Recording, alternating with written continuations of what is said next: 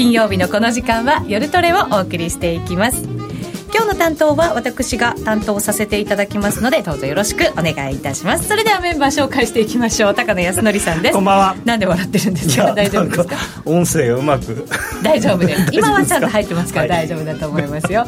挨拶大丈夫ですか、はい。はい、よろしくお願いします。はい。ノーディーです。よろしくお願いします。ゆきだちゃんです。よろしくお願いします。よろしくお願いいたします。さてさてちょっとユーロも動き出してドル円もまた動き出してっていう感じに、はい、高野さんなってきたんじゃないですか、はい、相場は。まああのドル円は先週も上がると思うとここで、はい、あのお話をさせていただいて、まあじわじわですけどとりあえずね4円台ミドル来たので一旦ここが最初のターゲットで、まあ、多分ここ抜けて5円のミドルぐらいまではあると思いますけど、はい、来週ぐらいには、はい、まあまあ、あのー、1週間で1円だとねあんまり動いた気がしなくてじわじわなんですけどね、まあ、やっと抜けてきたかなと。はい、はい、今晩もですね重要な経済指標の発表がありまして今多分アメリカの GDP の速報値が発表された、ということでドル円が114円41銭42銭あたりまで今跳ね上がったすごいですね。ですね。プラス3%そうですね。予想を上回る形で発表されましたので予想がだからプラス2.6だったのが、はい、えーと、3.0ということなので。価格指数はすごいですね。プラス2.2はい、はい、これは非常に強いですね。そうですね。それでドル円が上方向、はい、そしてユーロドルが下方向に触れてユーロドル1.159495あたりということですから1.16も下回ってきた、うんこれちょっとまた後ほどチャートなんかを見ながら分析していただこうと思いますが、はい、ぜひ皆さんもそのあたり参考になさっていただきたいと思います、えー、この番組ツイッターや番組ブログでもご意見ご質問受け付けておりますのでぜひお寄せいただきたいと思います。みんなでトレード戦略練りましょう。それでは今夜も夜トレ進めていきましょう。それでは改めましてドル円が現在114円40銭台に入ってきています。またユーロドルは1.1590台まで下がっているということで GDP の発表を受けまして今大きくドルが買われているような動きとなっています。高野さんこれもいいですかね、詳しい数字とか、さっき入れましたけど。そうですね、はい、まあ、あの今日の数字は割と美味しいというか、はい、あの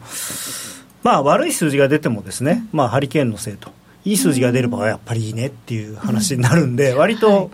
あのまあ、どっちに転んでもあんまりドルが売られるような話にはなりにくかったのかなと思うんですよね。はい、はいまあ、そんな環境の中ということになりますが、ここまでも結構いろんなイベントが行われて、やっぱり日本の選挙からですか、はい、スタートそうですね、はい、あのなんかもうずいぶん昔の話みたいに思うんですけど、実はこの前の日曜日だったっていう。たった1週間なんですね。なんかね、ね。最近あれですよね、選挙とかってもう、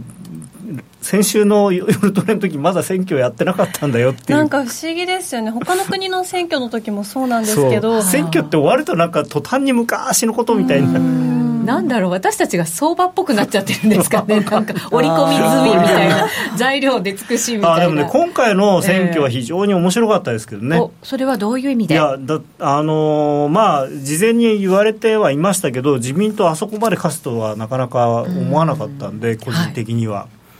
まああのね、単独過半数大きく上回ってしかも自公で3分の2もしっかり取りましたし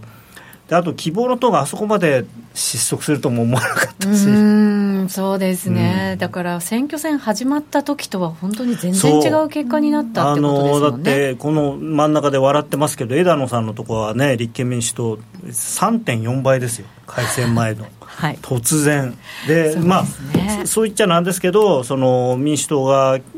あの民進党が希望の党に合流するって言ってできなくてどうしようって言ってた人たちが作った党じゃないですか、うん、まあだから自分たちが能動的に作ったっていうよりはなんか状況的にやらざるを得なくなったっていうその人たちがねいきなり野党第一党になっちゃうんだからすごいなと思って。本当そうですね、はい、うん。びっくりです、はい。まあ、でも確かに途中からかなりその例の、ね、排除っていう言葉が出てきてからそのイメージ悪くなってっていうのはありますよね。えまあ、自分で招いてしまったっていうね、うん、結果なのかもしれませんが、ね、まあ、ただ、これでこの選挙を受けて、まあ、ドル円は上方向だろう、ねはい、自民党がこれだけ勝ったということで、まあ、アベノミクス続行というか、もっとさらにアベノミクスが、はい、まあ、進化するということで、はい、まあ、株も買われて、えーまあ、ドル円も買われたと。うんこの動きがだから今後続くのかというところもね、また後ほどまあなんかね、結構あの、この結果で、あの日銀の、まあ、黒田さんの後任の話も出てきていて、はい、なんか一部では、あの例の本田さん、本田今、スイス大使やってる本田さんが、安倍さんのお友達なんでなるんじゃないかとかですねそういうことを言ってる人も出てきてますね。あ変わりますか？そうすると路線みたいな。いやもっとだからあれでしょう緩和緩和っていうか、まあ、リフレの人なので、うん、はい、ももっとだからインフレになるようなアイディア、まあ、何があるのか分かんないですけど。そうすると、じゃあ、円は売られてドルが買われる方向、まあね、ということ、うん、まあ、そんなところはまだね、織り込んではいないとは思いますけど、まあ、ただ、期待感はやっぱりあると思いますね。そうですか、はい、そうすると、また一段とじゃあ、下げづらくなるっていう。そうですね、はい、材料が加わった、はい、ということになるんですね、まあ、一応、その地政学的リスクは、かなり遠のいたってことになってるので。本当にそうかどうか分かんないですけど。的リスクというと北朝鮮、はい、遠のいたっていうことに一応なってる。今のところ、選挙を受けてっていう。あっていうかまあ、うん、あの軍事訓練あの米韓の合同軍事訓練をやってる間にいろいろ言ってはいたけど結局何もしなかった、うん、で夏の間結構ポンポン花火上げてたのが最近もうやらなくなったじゃないですか。そうですよね。だから一応自自重してるっていうんですかねだからまあさすがにこれ以上やるとまずいっていうふうに気がついたんじゃないかっていう、うん、そうするとじゃあもうしばらくはまあ何もないかもしれない、うん、っていうかだからここれ以上その本当にこう危惧していたような要するに実際にこう力と力の衝突には発展しないんじゃないかっていう、まあただ、ね、そうなんですよ。あの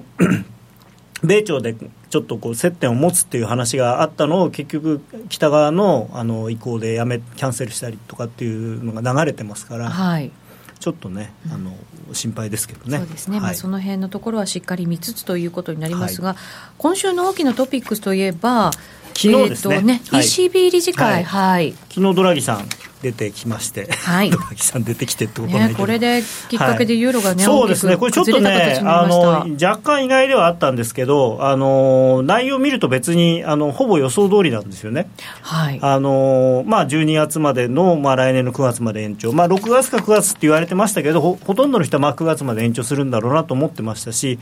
あの月額に関しても、まあ、250億とか200億ぐらいから400億ぐらいのどっかに変えるんだろうということで300億ユーロってほぼ、まあ、予想の真ん中ぐらいだったんですよ、はい、なのになんでこんなに売るのかなっていうのは若干あるんですけど、まあ、ただ一応ドラギさんが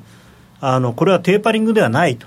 単なる小規模化だと。でこれ何が違うかというとテーパリングってことは段階的縮小なのを意味するので、はい、当然次もまたこれを縮小しますよっていう話なわけですよね。ただそうじゃなくて小規模化っていうことはこれをずっとやるかもしれない。なるほど。一旦その小規模にしたけれども段階的に縮小していくって話じゃないんだよ。まだ続くんだよ。まあまあでも700が600になって600が300になってるんですけどね実際は。あそうですよね。ただこれはたまたまそうしただけであって あのー、まああとはその突然終了されることはないと。だからまだ当分もやりやるよっていうようなことを言ってるわけですよね。ただ、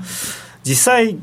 難しいんですけどね、もう本当に買えるものがなくなってきている今のその ECB のかここのここのぐらいまでのやつは買いますよって言ってるやつが、もう本当に品薄になってるんですよ。あそういう状況なんですね。あの、まあ、ドイツが何しろ新発債発行してないんで、もうあるものしかないんですよね。なるほど。日本と違って、日本はほら、新しいのどんどんどんどん発行してくれるから、いくらでも買えるんですけど。ただまあ社債をねもっと買うって言ってるんで、えー、社債何買うのフォルクスワーゲンとか買って大丈夫なのかなみたいな。まあね。でもそれでもまあ段階的ではないということなので。そうですね。だからあの段階的っていうテーパリングって言っちゃうとじゃあ9月10月からは300億ユーロよりまた減らしますっていうことを宣言することになっちゃうんですけど、はい、今回はそれは宣言してなくてもしかしたら10月からも300億ユーロのままかもしれない。でまあ一応ここ以外に言ってる言葉では、まあ、増やすことだって可能なんだみたいなことを一応口では言ってるんですよね。まだまだユーロ安く保っておきたい低く保っておきたいという気持ちもあるんでしょうね、うん、それとあとねあのユーロ高に若ちょっとですけど、えー、あのくなんていうのかな懸念を示したっていうのはあったんですね、はい、発言の中で。そうですね。あのリスクはユーロ高って、うん、でも本当はねリスクではないと思うんですけどねユーロ高そんなに。経済的にはやっぱりね、うん、別にあのユーロの1内で結構景気がいいんで、えー、あの大丈夫だと思うんですけど、ただ、まあ、原因はね、最近ちょっとまた50、また52ドルの上の方とか来てるんで、はい、もしこのまままた原因がもし60ドルとかになると、確かにユーロ、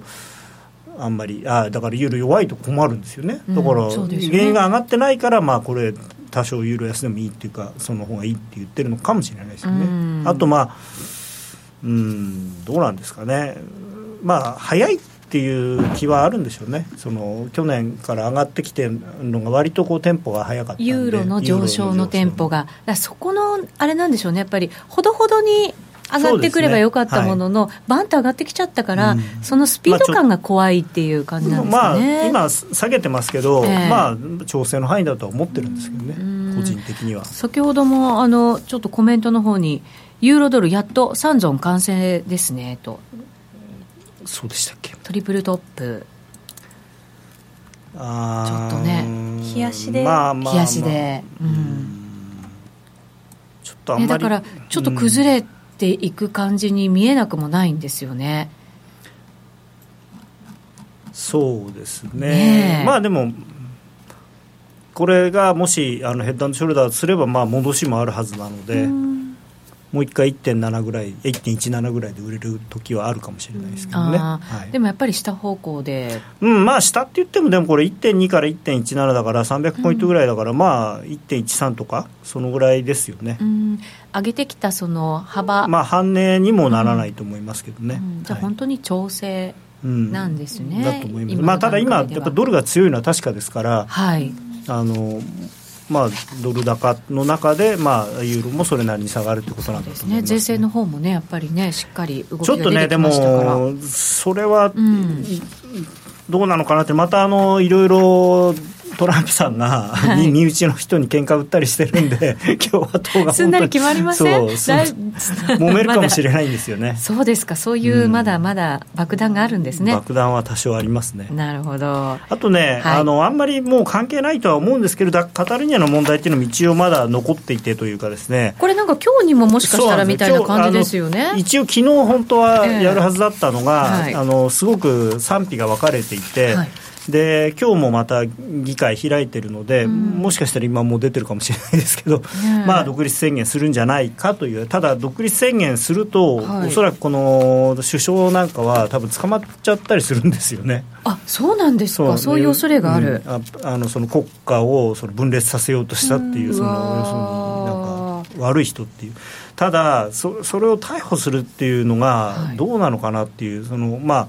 一応民主的に選ばれた人なので、その人を捕まえるとまた今ね問題になってるのが結構 EU はあのー、すごい完全にスペインの側に立ってるんですけれどもあの EU とフランス以外は意外とイギリスとかその辺の国々はあの中立的っていうか、やっぱりそのカタルーニャもちゃんとあの民主的な投票をやってそういう結果になったんだから少し話聞いてあげないとまずいんじゃないのっていう感じになってるんですよね。力で押さえつけるようなことではなく。だからちょっとその、まあ、あの口の悪い人っていうか極端な人なんかは結構ジャーナリストなんかももう要するにスペインに民主主義は存在しないみたいなことを書いたりしてらっしゃるで、ね,、もねなんかニュースとか映像とかだけ見てるとそんな感じにしちゃいますよね、まあまあ、刺激的な感じ軍事政権みたいな感じですよね、ね、まるで。スペインってこんなだったんだみたいな、ちょっと意外感がねちょっと怖いですよね。そうなんですよね、はい、であまり時間がないんですが、はい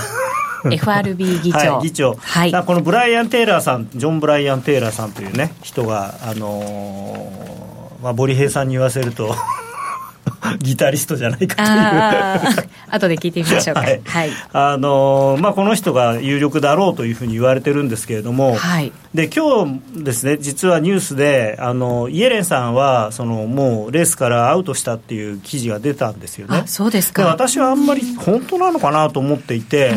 あの実はすごくびっくりしたんですけどトランプさんがあの2回目の面接なのかな、えっと、数日前にあのイエレンさんと会った後にものすごくイエレンさんのこと褒めてるんですよ。はい。なんか珍しいなと思いました。もともとその去年の今頃は他の人にするって去年の今頃とか去年の6月とかね、えー、はっきり言ってたのを、ねはい、いやあのそれですごいんですよ。その自分の印を残したいという気持ちはあるのは確かだがこれは数少ないイエレン氏に不利な条件の一つだって言って。数少ないとまで言ってるんですよ。だからあんまり彼女はマイナスポイントないよって言っちゃってるんですよね。ここはマイナスだけど他にはないよみたいなね。であの年齢のこととか心配してもする必要がなくてまあ要はトランプさんより若いですからまだ だから年齢のことは心配ないんですそこ心配したらお前の方が心配だろうって言われちゃいますしね。であのイエレンさん自体もやりたいらしいんですね。僕はもうカリフォルニアに僕だったらカリフォルニアに帰りたいなと思ってたんですけど、うんはい、どうも僕はあのジャネットの気持ちが分かってなかったみたいでジャネットはやりたいと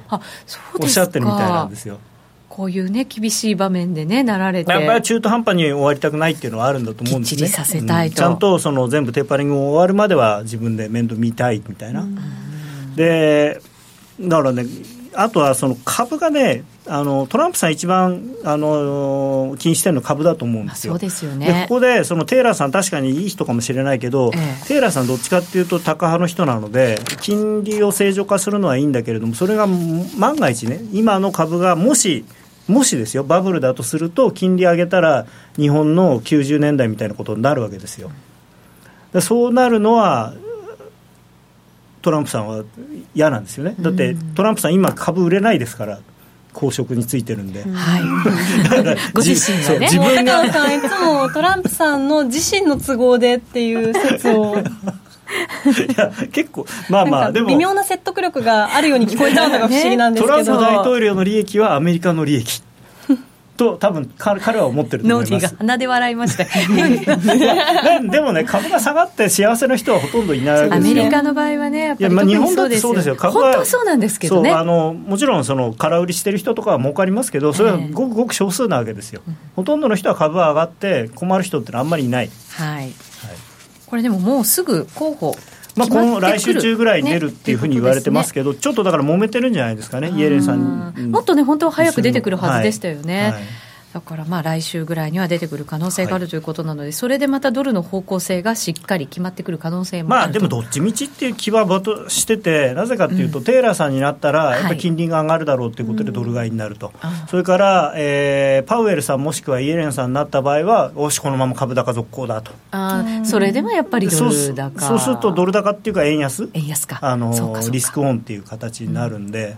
うん、あそうかそこは、えーリスクオンでドルも円も安い状態に、うん、ドル円見るとだからそういうことになるわけですよね、ね、はっきりしちゃうわけです、ね、まあ、だから僕的にはパウエルさんかイエレンさんになってくれるとユーロも上がるしドル円も上がるしみたいな両方いしいということになるわけですね、はい、はい、また来週の動きについては後ほどのコーナーで伺っていきたいと思います、はい、ここでお知らせです。約定力で選ぶなら FX プライム by GMO レートが大きく滑って負けてしまった。システムダウンで決済できず損失が出た。などのご経験がある方は FX プライム by GMO のご利用を検討してください。FX プライム by GMO では数多くの勝ち組トレーダーが認める約定力と落ちないサーバーで安心してお取引いただけます。FX プライム by GMO のホームページでは、勝ち組トレーダーのインタビュー記事を公開中。勝ち組たちの取引手法を学びたいという方は、真面目に FX で検索。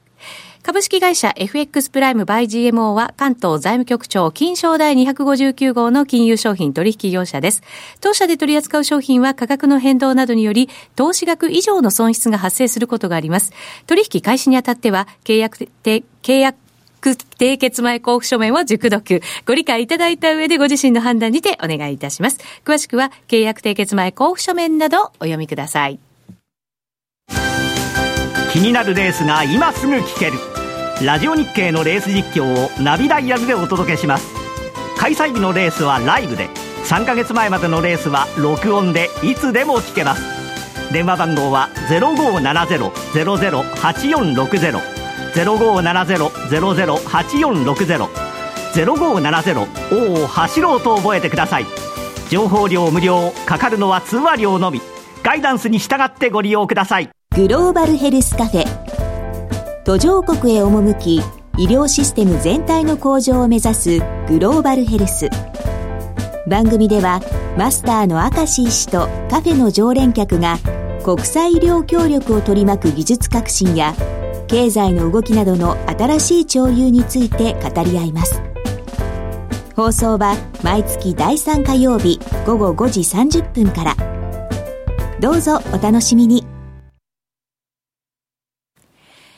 あ、それではここからはゲストコーナーです。今日のゲストは、森平さんこと矢沢明美さんです。こんばんは。こんばんは。お久しぶりです。矢沢でございます。よろしくお願いします。はい、え、森平さん、前回出ていただいたのも5月 ,5 月ぐらいでしたっけ、ね、もう随分経ちましたね。はい。えー、っと、5か月ぶり ?5 か月ぶり。そうですね。あっという間に今年も、あと。そう、あともう2ヶ月。そういう話ね、ちょっとしてたんですよね。あっという間だよね。本当にどうしましょう。本当に今年年をね勝ちで終われるか、はい、負けで終わってしまうのか。ここにかかってるのか。そうです。でも、ま、来年に向けてもね。あと1か月ぐらいしかないってことですよね、でも今、ね、なんかいい相場じゃないですか？トレンドがねでしょ？ね出てますよね、うん、日経やばいですよねもう日経平均、2000円乗ってきましたよ。先週の12連投ぐらいからなんかドキドキしていて。これはねだって絶対教科書に乗ると思いますよ歴史ですもんねそうですこれはねやっぱりね、まあ、日経の16連投っていうのはねまあまれに見るだしでそこから落ちてもまた上がってますよね。上がってきてるんですよね、うん、で結局あの日経の話だけじゃないですけどダウあの米株もそうですし、うんはい、新興国もせ世界的に株価って高いじゃないですか。そうなんですよね、うん、なのにまだちょっと為替の方がもう少しと。追いついてない感じがね、はいなので、まあ、これから追い上げていくんではないかと私はですね思って堀平さんはね毎回出てくださるときにその後の数か月の予想までしてくださってますのでうん。はいね、今日はねそのあたりまでもちろんいただくんですけど、はい、おさらいもしていこうかなと思います。はい、はいね、よろしくお願いします、前回出ていただいたのが5月9日、ね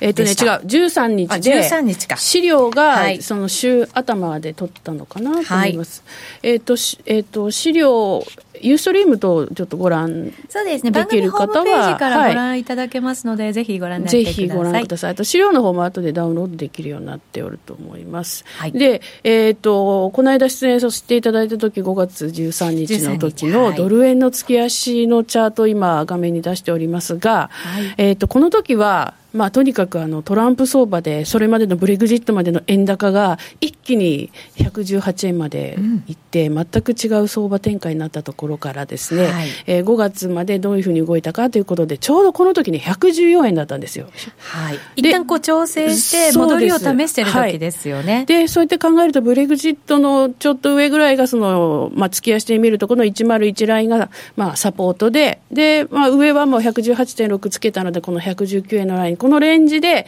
えー、ちょっと見ていこうかなという話をさせていただいたのが、この間の5月の段階でございます。はい、前回出演いただいた時ですね。はい、そして今回はですね、10月23日、あの週明けその、まあ、選挙が終わって、先ほどの話じゃないですけど、はい、窓開けでバーンって円安で始まったところのチャートなので、はい、まあ見ていただくんですが、まあでもね、月足でいくと、あの相場からどうなったかというとね、えっ、ー、と、まあ私、あの、ボリヘイドラゴン式っていう、あの、まあ手法がありまして、はい、で、ボリンジャーバンドを使うんですけれども、ボリンジャーバンドを見ていただくともう横横で、えー、完全にそのレンジ相場なんですね。ボーダーですからね。そう横で。で、ボリンジャーバンド、あの、非常にわかりやすいんですが、トレンドがない時というのは、あの、感覚、これ、一応あの、プラスマイナス3シグマ、1D3 シグマ見てるんですけれども、間隔も平均、平行で、で、横横で、で、その中で、えー、ローソク足が、まあ、リズミカルに上がったり、下がったりっていう相場なんですね。これどうですか、堀平さん。でも、直近のところだと少し広がりつつないですか？ちょいね、来てるんです。ね、今ちょうど大事なところなので、はい、で、ここ、えっ、ー、と、トランプ相場以降ですね、107円が、まあ、9月の最安値、まあ、今年の最安値なんですけど、はい、で、戻り高値が115なんですね。だからまあ、ここら辺8円ぐらいぐらいで、えー、ちょっと動いていたところなんですが、ここをちょっとこう、大きくクローズアップすると、まあ、月足から日足という展開なんですが、日足のチャートを次のページで 出しております。すごいレンジだな、これ。そうでこれあの、プライムチャートなんですけれども、はい、えーと、テクニカルなしで出してます。うん、ローソク足だけですね。ローソク足だけでございます。はい、それにあのフィボナッチリトレースメントっていうのをつけていて、これを皆さんご存知かなと思うんですが、あのもう自然界にあるこうね、うん、あの1対1.618と、はい、なんかこう自然にフィットするような数値ということで。美人はねそれでできてるって。そうそうそう、ね、ノーディーそうなんじゃない？ノーディー。ノーディー。な何の振りですか？恐ろしい。さ続けましょう続けましょう。そうですね、はい、はい、そうなのでそれのあの倍率をこう右側に出してるんですけどそうしますとこの8円のレンジがちょうどこのフィボナッチにはまるんですね。で、まあ、最安値をこのトランプ相場の最安値のところにしてで最高値もここの118で入れたのでここら辺はまあアレンジはあると思いますがちょうどそうやって考えるとえーと、一番安いとこが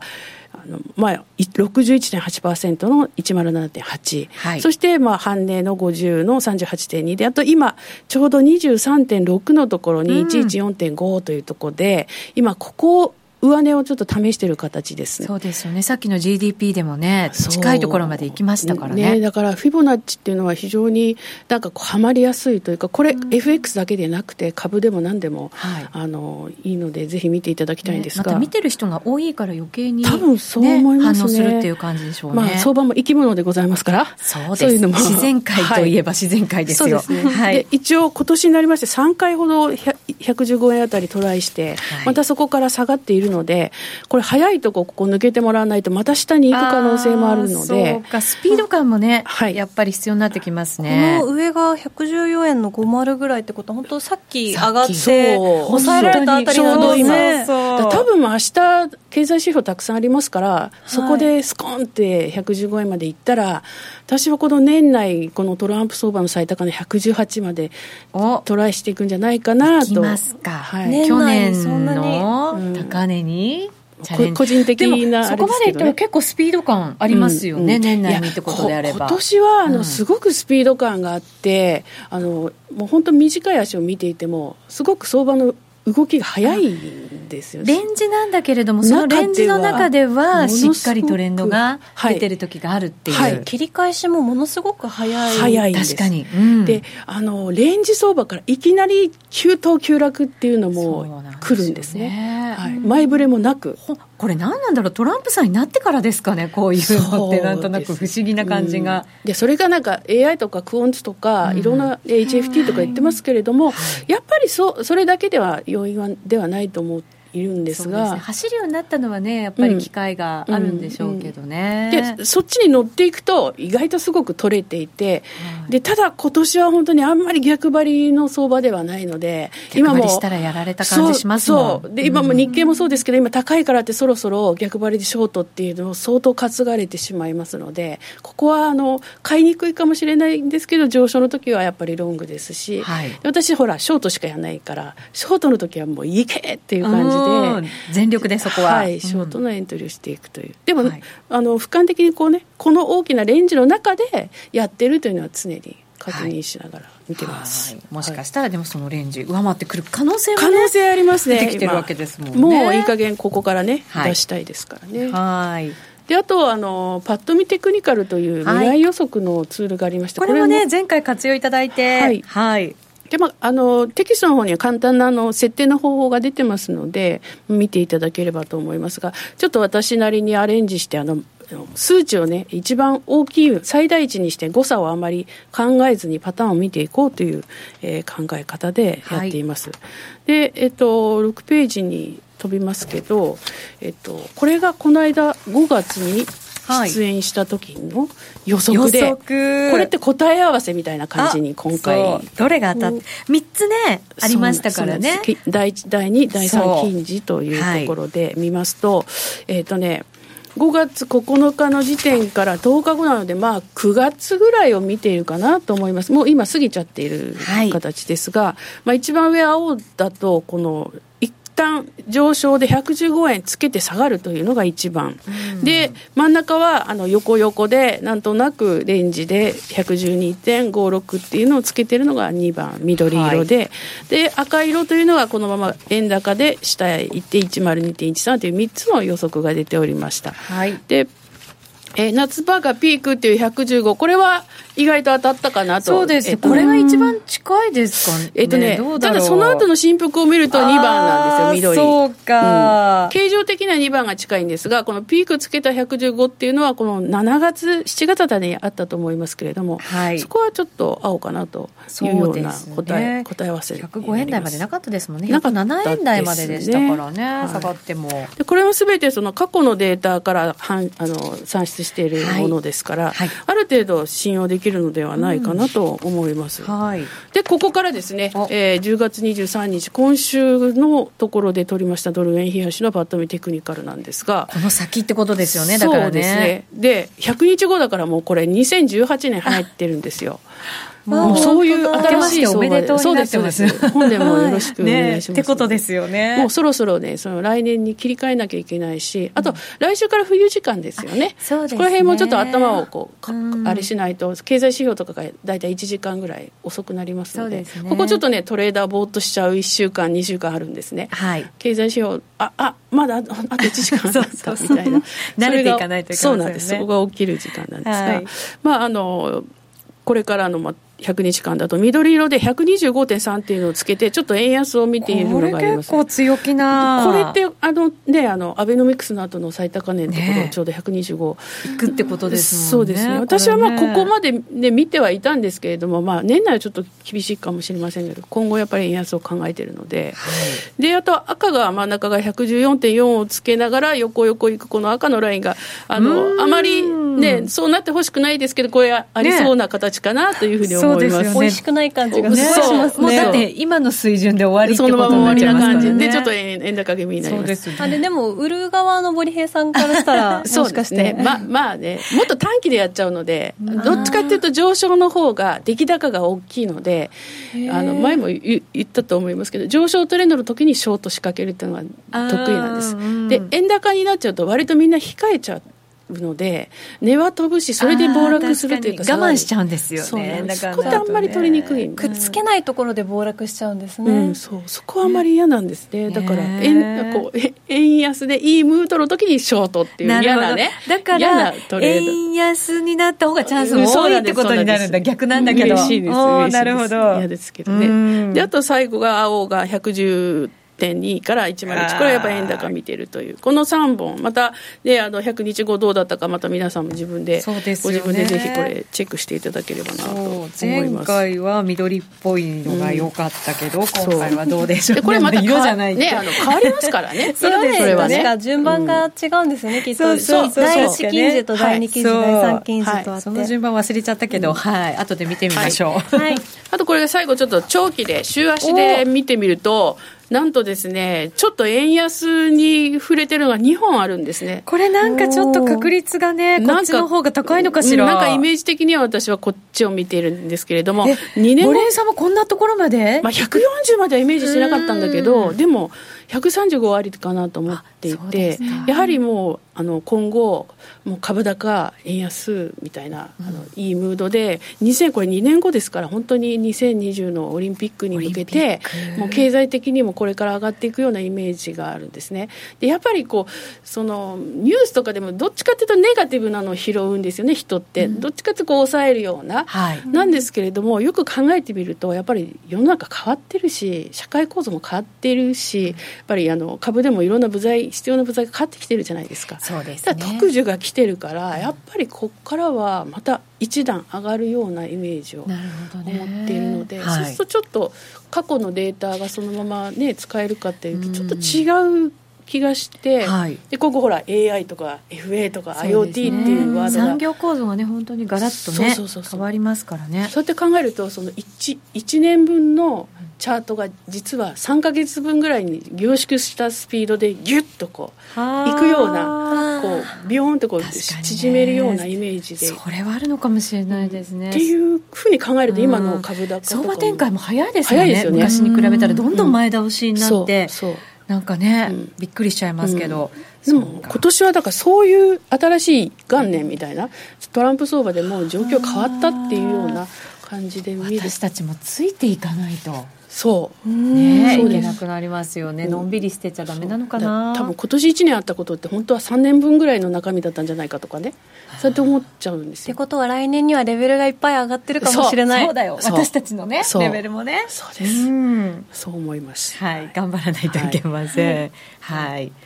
あと次ですね、あと,、えーと、相場がね、今年もね、全然動かない時があったんですよ。ね、なんかあのドル円なんか見てると、すごい小さいわけじゃないですか、幅はね、あそこはやってもしょうがないので、暇になっちゃうんですね、FX では。でそういう時に助けてもらってるのが、まあ、あのバイナリーオプションなんですけれども、はい。ね、ノーディーもね、うまいですね。ノーディーもね、そう、うんであのだからで相場が動かない時にばかりやるわけじゃなくてあの強い時にもやる方法っていうのもあるんですけれどもいろいろちょっとこれ企業秘密で あの 少しずつあのまた、はい、あのチャンスがあったらいろいろお話したいと思いますけれども、はい、ちょっとですね、えー、FX プライムバイ GMO さんのこの選べる外為オプションが先週から仕様がちょっとかっこよく変わったんで、うん、ちょっと画面を持ってきたんですけれども、はい、あのやり方は操作性変わらないんですが、うん、色味とかちょっとボタンの位置とかが変わって分かりやすくなっております。すね、進化しましたね、はい、で時間とかは変わらず1日に10回、えーと、2時間の取引が10回できるんですが、まあ、その中だったらいつでも売り買い自由なんですけれども、はい、それで今年ね、うん、ちょっと気が付いちゃったことがあって、これはちょっとね FX の人にも見てもらいたいなと思って、使える、うん、そのね結局、バイナリーオプションというのは2時間の取引、スタートから判定が決まっていますよね。はい、でそして、始め値が入って、開始が始め値で考えて、うん、で、どっかで高安、最高値、最安値つけて、フィニッシュ判定って考えると、これってどっかでちょっと動き似てるな、なんか見たことあるなと思ったら、うん、このローソク足の一本の作り、生成と一緒じゃんということに気がついたんです。なので、ちょっと隣にこう、あのローソク足を。2時間足なんですね。はい。で、このプライムチャートには2時間足っていうのがあるんだけど、うん、他の、まあ、ツールでないところもありますよね、2時間足ってね。あんまりトレーディングで2時間足って見ることないかなと思うんですけれども、えー、なので、この考え方をちょっと採用して、バイナリーオプションの、えー、取引会合の中に2時間足が1本入ったというようなイメージを持って、はいはい、で平均の変動幅とか、そして最高値、最安値がつきそうな時間帯っていうのをこう、ちょっとデータをいろいろ研究し始めてやったらですね、非常にはまったっていう、これはあのぜひちょっと皆さんも使っていただければと思いますので、これが変動足で考えていく、はい、2時間足で考えていくで、はい、変動幅を予測するというふうに、えー、考えています、はい、でこのデータなんですけれども、えー、多分 FX でもシストレやってる方とか4本で取ったりとかそういうデータを自分で加工するのってお好きな方いらっしゃると思うんですけど、ね、多くいらっしゃるんじゃないですか？これあのバイナリーオプションのこのツールであのここからダウンロードができるのはあんまり皆さんこれ知らないんですよね。うんなので、えっと、ぜひこの過去の一覧をダウンダウンロードっていうボタンを押すと、あの、エクセルか、あと CSV ファイルで、ドバッとデータがもらえます。で、はい、原資産一緒なんで、ドル円って、うん、ドル円でも、まあ、ユーロ円でもポンド円でもユーロドルでも、まあ、一緒ですから、はい、参考になるかなと思います。はい、で、資料、データに関してましては、まあ、選べる外為オプションがリリースされたのが2015年の4月なので、うん、そこからのものは全部取れます。取れる。はい。なので、これを見ながら自分で、こう、ちょっと加工してですね、うん、相場が動きやすい時間帯など、トレンドが生むのがどどうなのかとか、どの介護やったらいいのかっていうのを調べつつ、じゃあ相場動く時間はじゃあ FX やればいいじゃんとか、っていう使い分けを、はい、ぜひ。やっていただければと思います。はい、いろいろね加工できますからね。二三千ピップスとかで FX 最良のトレードが、こうすぐ流れが変わっちゃったりすると、ついていくのもついていきづらいし、でなんかこうなんなんかこうずっと持ってるには気持ち悪いけど。すごいわかる。今年そういうこと多いですよね、リグっちゃうとなんかこうまた変な動きをして気持ちが悪いから、なんかこうリセットする時とかにはバイナリー結構使えますけどね、なるほどね。でトレードもだからまあ2時間とかってか体でこう2時間の間隔が入っちゃうので、FX としてももうそろそろっていう、まあ、決済した方がいいかなとかっていうのができますので、はい、これ併用が併用していいかなと思います、はい、そうですね。どっちも磨きをかけて。で、ね、はい。でまあ、プライムチャートこうやってもうチャートいくつも作れますので2時間足を、はい、えー、ちょっと見ていただければと思います。あとね最近の相場の傾向はね、えー、前はちょっとあのばらつきあったんですが22時から0時ここがドル円もポンド円もユーロ円もユーロドルもあの一番コアタイムになってます。あれ、えー、今まさにじゃないですか？今今こんな、ちょうど入ったところ。ちょうど今ここ動いてますね。前はねもう少し欧州時間に欧州系のが動いたりしてたんですけれど。動いてた感じのイメージありましたけどね、うん、ここら辺も全部データで見ていくと。そうか。そういう時間帯にね効率的にだからトレードするっていう方が、うん、そうです。もう無駄にならないですね。24時間見れるじゃないですか、うん、見ようと思えば、堀平さんこの相場の動く時間帯みたいなのどれぐらいの期間で見直したりしてるんですか、はい、見直しっていうかもうずっとはじもう何年もずっとデータは取っているんですけれどもあとはもう今もうやる時間はっきり決まっているのでそれをオーバーするようなところはやらないって決めてるんです、うん、そうじゃないとあのもう手を出してしまうので、うん、もう自分でちゃんとバイナリーの幅に毎日毎日最近はこうだなが更新されていく感じなんですね。そういうことですね、はい。なので、まあ、ぜひこのチャートを見ていただいて、はい、あとまあまとめですけど、まあ、結局はあのバイナリーも FX もまあ元は一緒なので、うん、ぜひこのローソク足の考え方っていうのをぜひ FX でもバイナリーでも使っていただければというふうに思います。だから、まあ、高値安値ねひげのところなんですがここの時間何時ぐらいが高値つけるのかっていうのを取っていくとどう妙にね癖があるんですよ。それ会合によっても違うんですけど、うん。かなり面白いですよ、なんかこう、バイナリーのあの2時間が、うん、あの確かにローソク足の2時間なんだけど、はい、バイナリーのチャートがローソク足で1本に収まるみたいな、うん、なんかこう発想がなかったから面白いなって思いました。はい、言っちゃうとね5分とかねあと15分とかあとうんと50分55分が暑い。そこに最高値とか最安値がつつく時間帯。待ってその2時間の中の何時？5分。何時？15分何時、えー、っと55分。何時？50分とかっていうのがある,、あるんですよ自分の中なんか、ね、もしかしたら2時間足で見ていくと、こうちょっと他の足とは違った動きになってる可能性が、はいありますもんね、ちょっと楽しみです。そうか、私もこれ2時間足って頭が本当になかったから、ちょっとまだイメージができないんですけど、見てみないとね、はい、ちょっと気が付くと、はい、あのいろいろ面白いと思います。はい、あとはもうあの資産を増やすためにということで、これさらっといきますけどの相場はもう上昇下落レンジのパターン、3パターンしかないですよと、はい、あと勝ち負けよりも資産を守れとか、あと1回のトレーディングの最大損失を決めておく、ここをあのあのまとめて言っちゃいますと、最近はあの非常にですね、まあ、スピードも速くなっているのもあるしあの勝ち負けってあんまり考えないっていうふうに考えないにしようとかって思うじゃないですか。それをもっと超えてですね例えばその負けたくないとか、えー、あ損切り嫌だとかっていうのってこちら側の問題なんですね。だからすごく負けた時に自分がダメなんじゃないかと思う人が多いんですよ、はい、なんで入っちゃったんだとか自分がの性格とか人間性を自分で否定してしまうっていうことがあそれはね多分多くの人があると思うんです私もあるしそれね、もありそうだけど。それ,、ね、今もう。分かると思って、わそれね ね、逆なんです。多分皆さん人がいいから、多分みんな、あ、私がいけなかったんだって思って、だんだん自信がなくなっていっちゃうんですけど、逆なんですよ。逆？あの、要は私とかも毎日トレードしてます。データもあります、うん、そこそこ毎日とあのチャート見てたらこっちが正と考えるですね。なので、上がると思ってじゃあロングをします。もし下がっちゃったら、相場が間違えちゃったって思うわけです。うん、で、で5ピップとか10ピップとか損切りの幅があるじゃない、でその間にあなたがあの逆言ってくれたら許すけど 負けたら「はい負け」みたいな「はいダメ」って言って損切りをする こっちがこっちからダメ出しをする。そうそうそうそう。はい違うでしょってやってあげると能動的に相手をこうダメっていうふうにするとド M からド S になれと。合わなかったって言って落ち込むよりもじゃなくて、自分は割と正しくてこっちが面白い。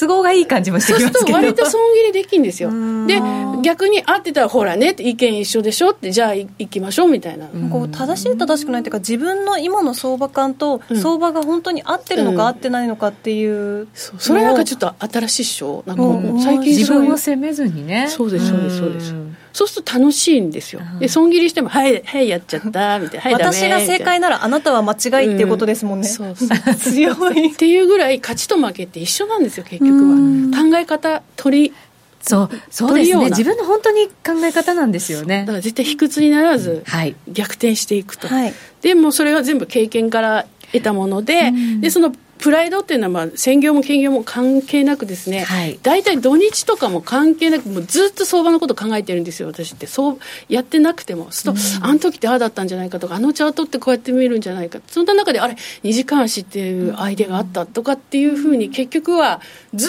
っと考えてるので、それができたらやっぱり、ある意味ちょっとプライドを持ってやっていったらいいんじゃないかなと思います。プライドを持てるトレーダーにね、はい、まずはなること。はい、ぜひ。はいですね。経験も積みながら。はい、はい、ということでございます、えー、今日はブリヘイさんのね経験を私たちに教えてくださいましたのでそれをまた私たちのプライドに変えていくね。ぜひ、はい、作業をぜひ皆さんも週末などにしてみてはいかがでしょうか。今日はブリヘイさんにお越しいただきました。ありがとうございました。ありがとうございましたあの名実況をもう一度永久保存版実況 CD 白川二郎実況名勝負セレクションただいま好評発売中オグリコールでおなじみ1990年有馬記念をはじめ記憶に残る厳選14レースの実況を完全収録。感動の名場面が鮮やかによみがえります。鈴木よしこさんとのスペシャルトークも収録してお値段は税込2000円。送料が別途かかります。お求めお問い合わせはラジオ日経ネットショップサウンロードまで。ラジオ日経のレースアナウンサー養成講座では第32期11月生を募集中。一瞬の攻防を音声で伝える。競馬実況のノウハウはどのスポーツ実況にも活かせる。ラジオ日経だからこそ学べるスキル。アナウンサー番組キャスターを目指す方。またレースの知識を深めたい。好きな分野で話し方を学びたい方もぜひご参加ください。お申し込みお問い合わせはレースアナウンサー講座をインターネットで検索。ホームページからどうぞ。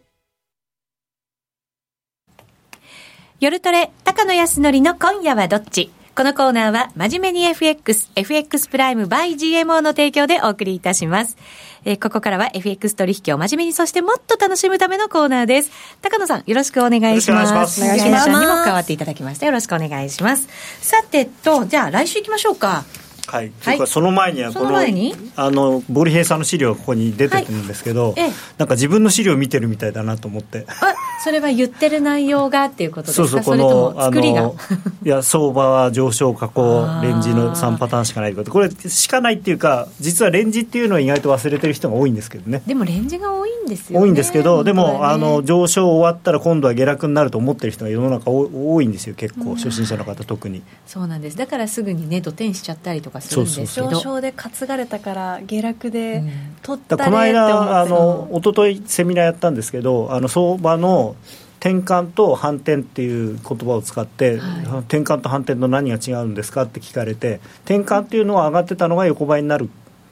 のも転換だよと、はい、いやだから横ばいになってまた上がるのもあるしと、うん、とにかく変わるのが転換、はい、反転っていうのはやっぱ上がってたのが下がること。だからちょっと違うんですよねみたいなとかあとねあの、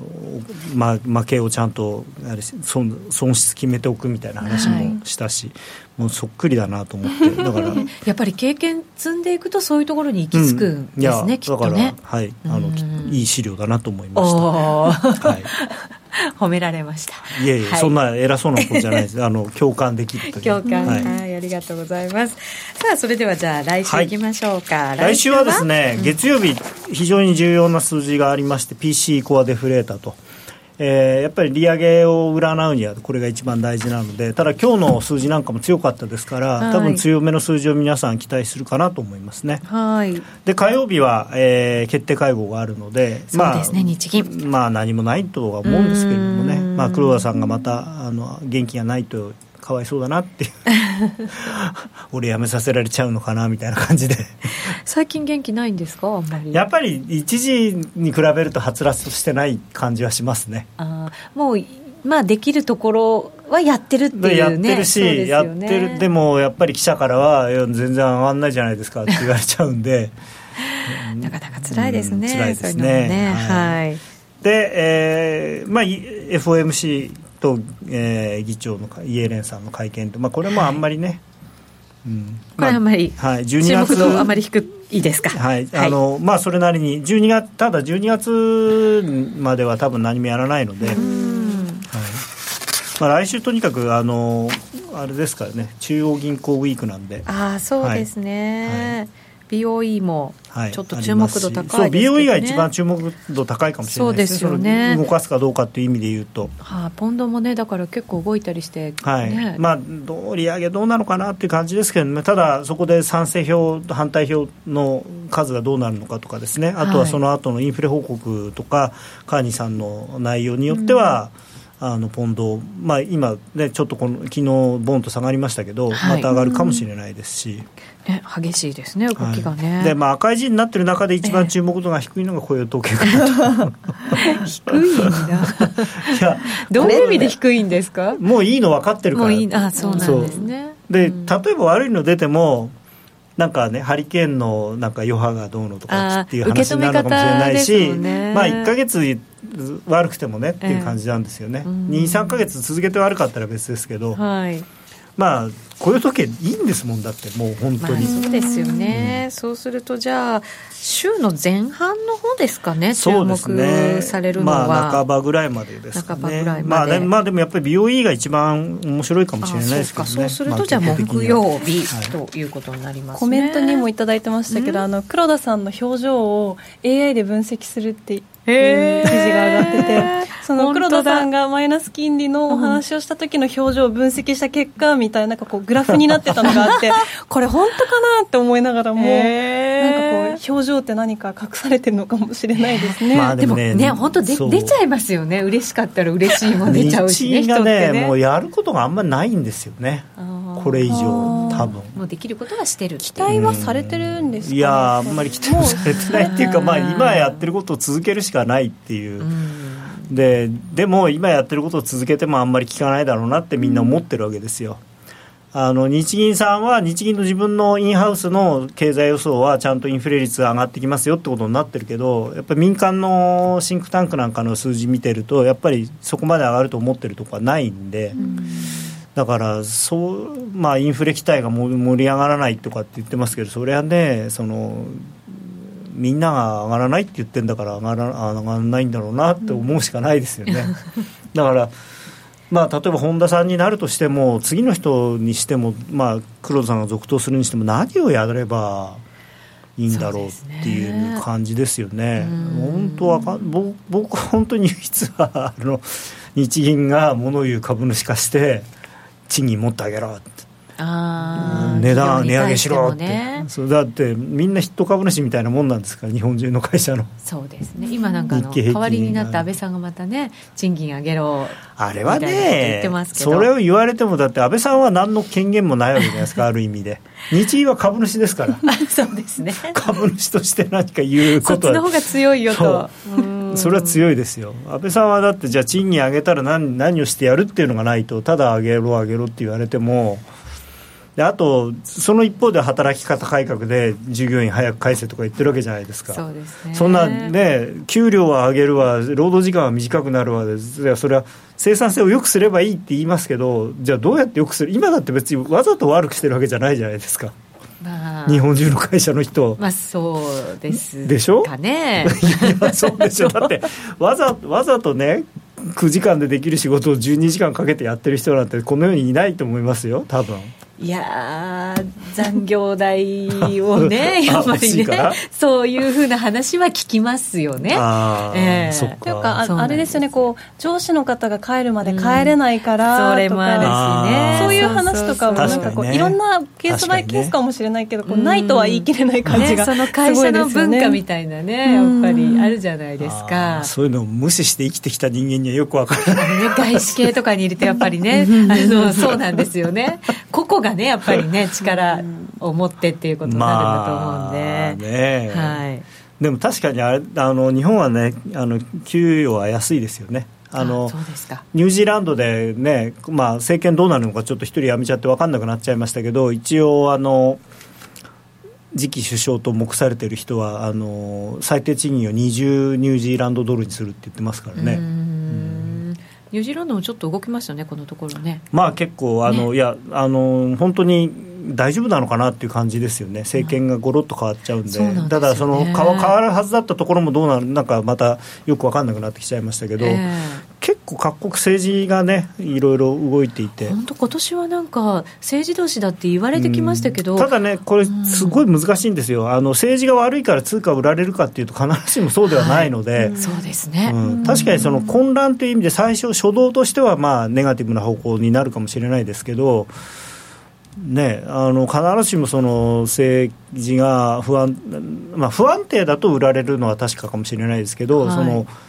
一般的に見て、こんな政権どうなのっていうところがなったからって、別に通貨安になるとは限らないですからね。そうですね、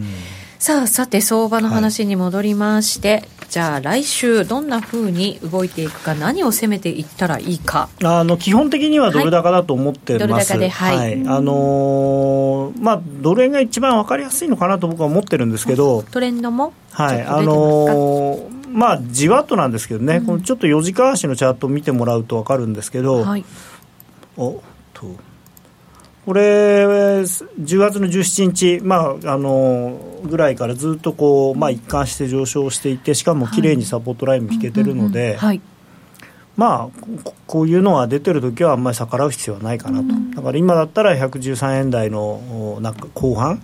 があれば拾っておきたいですし。はいあまり崩れることは今は考えてまあ崩れたらやめればいいっていうか、まあ、そうですね、はい、トレンドが続くところまで。そうなんですよ。あのトレンドは一応続くという前提でポジションは取るんですけど、はい、それこそさっきの話じゃないですけどトレンドがもし上昇トレンドから横ばいもしくは下落になりなりそうな、まあ、この場合でいうとこのラインを切れてきたら一回手締まうと、はい、いうことさえちゃんとやってれば限定的なリスクで、うん、あのそれなりの利益を期待できるので、はい。まあ、ただドル円はね、えー、今日はまあ114円の50っていうのは、えーと、何月だっけな、まあ、2回ぐらい止まってるとこなんで。そうなんですよね、はい、だからまあ1回じゃ抜けない。はい、もうちょっと時間かかる感じですかね、そうするとね。まあ、正直ね、えー、あの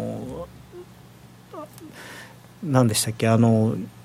ラジオ日経さんの月曜日の朝のあの番組あるじゃないですか。月曜日の朝の番組。はい、あの午前中の番組。で10時ぐらいに FX 今日のショートコメントっていうのをあ、うん、のうちの会社で。柳沢さんが出てくださってますよね、メインで柳沢がやってるんですけど、え先週僕がであの代わりに出て、はい、で先週どうですかって言われて、いや、もう今週からはドル買い上がるでしょうって言って、どの辺までいきますかって言って、114円のミドルって言ったんですけど、うんね、1週間で行くはずだったのが2週間かかりましたからね、それだけ時間がかかってると、はい、倍か、やっとは、まあでもね、来ない来ないよりはいいんですけど、はい、ラジオ日経ね、この夜トレも注目ですが、はい、マーケットプレスで高野さん、柳沢さんのコメントもね、はい、ぜひ聞いていただきたいとこの5月と7月の高値がまあ4円台半ばなんで、まあ、そこに今、面合わせをしているところですから、まあ、1回じゃ抜けないと、でちょっと揉んで、まあ、来週はそこ抜ければですね、はい、えー、この3月の高値、えー、115円台半ばと。いくかもしれない。いや、行く次は行くだろうと。だろうと。だろう。だろうがつきました。はい。はい、まあ、あの、一応ね、確定的な判断っていうんですか、を提供してはいけないという。はい、金融商品取引を。あなるほど、なるほど。さ